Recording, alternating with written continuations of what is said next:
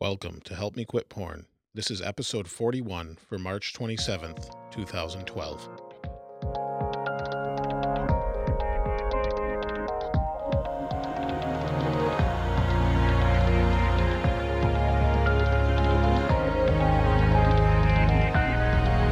This is not your typical podcast.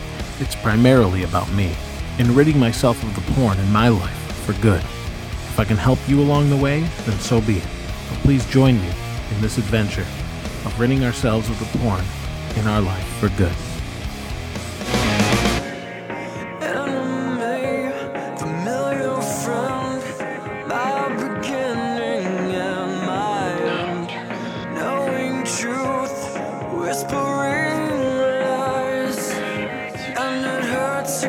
enemy,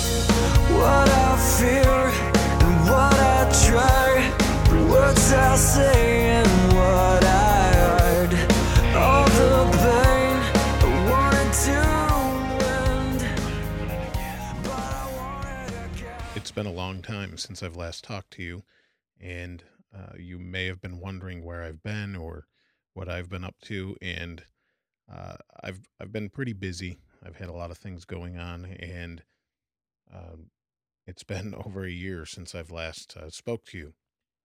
So uh, it's good to be back to talk to you. I've had some great encouraging words, uh, some uh, generous people to help me move forward, and I really appreciate that.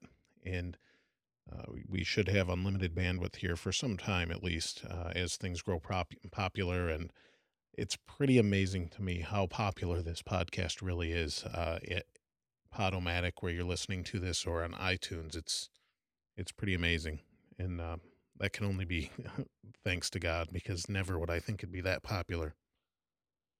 So I plan to do uh, a podcast every uh, one to two weeks uh, at the latest. Uh, I would think it's going to be a bi weekly podcast at this point and be about the same amount of length as it was before. So I wanted to uh, give you some words of encouragement and tell you how I'm doing, and hopefully you're doing just as well or better. So, as many of you know, I've I've struggled for a long time looking at porn. Uh, had that problem for many many years on and off, and it it's tough uh, going day to day. Actually, you know, moving and thinking outside of looking at that stuff and trying to get that out of your mind is is very difficult at times. And uh, one of the ways we can do that is to recite verses in your head, memorize them, read the word. And I know that's probably the last thing on your mind at those times, but it really comes down to training yourself or you're training your mind to actually be able to move away from that and, and actually think about what might benefit you more than uh, what's here on this earth now and what might benefit you and your family in the long run. So let me go ahead and uh, share a verse with you. This is from Psalms. Uh, it's Psalm 101. I'm actually using uh, the New Living Translation. It's very, very similar, at least to the uh, other versions in this particular sense. But since this is uh, more modern day English, I thought I'd share it with you. But I encourage you to read it yourself uh, in whatever version Bible uh, works for you. So, Psalm 101, uh, it's a psalm of David. It says, I will sing of your love and justice, Lord. I will praise you with songs. I will be careful to live a blameless life. When will you come to help me? I will lead a life of integrity in my own home. I will refuse to look at anything vile and vulgar. I hate all who deal crookedly. Now, this is coming from David. David actually uh, slept with one of his good friend's wives uh, as he saw her bathing, so uh, and had him killed. So you can see he's actually had issues. Uh, well, very different in some lights, very similar in others. So I say that to let you know that uh, David, as someone who is seen after God's own heart, or seen as someone who is seeking after God's own heart, or similar in that sense, uh, was actually able to be forgiven or ask for forgiveness and try and still live blameless. And uh, that's very encouraging to to the likes of me and you in that sense. So we'll continue here. Verse, eh, at verse 3. This is Psalm 101, verse 3. I will refuse to look at anything vile and vulgar. I hate all who deal crookedly. I will have nothing to do with them. I will reject perverse ideas and stay away from every evil. I will not tolerate people who slander their neighbors. I will not endure conceit and pride.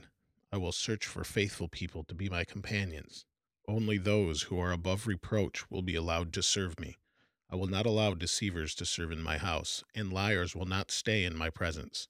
My daily task will be to ferret out the wicked and free the city of the Lord from their grip. So you can see, even in David's time, he dealt with similar things. Verse 4 says, I will reject perverse ideas and stay away from every evil.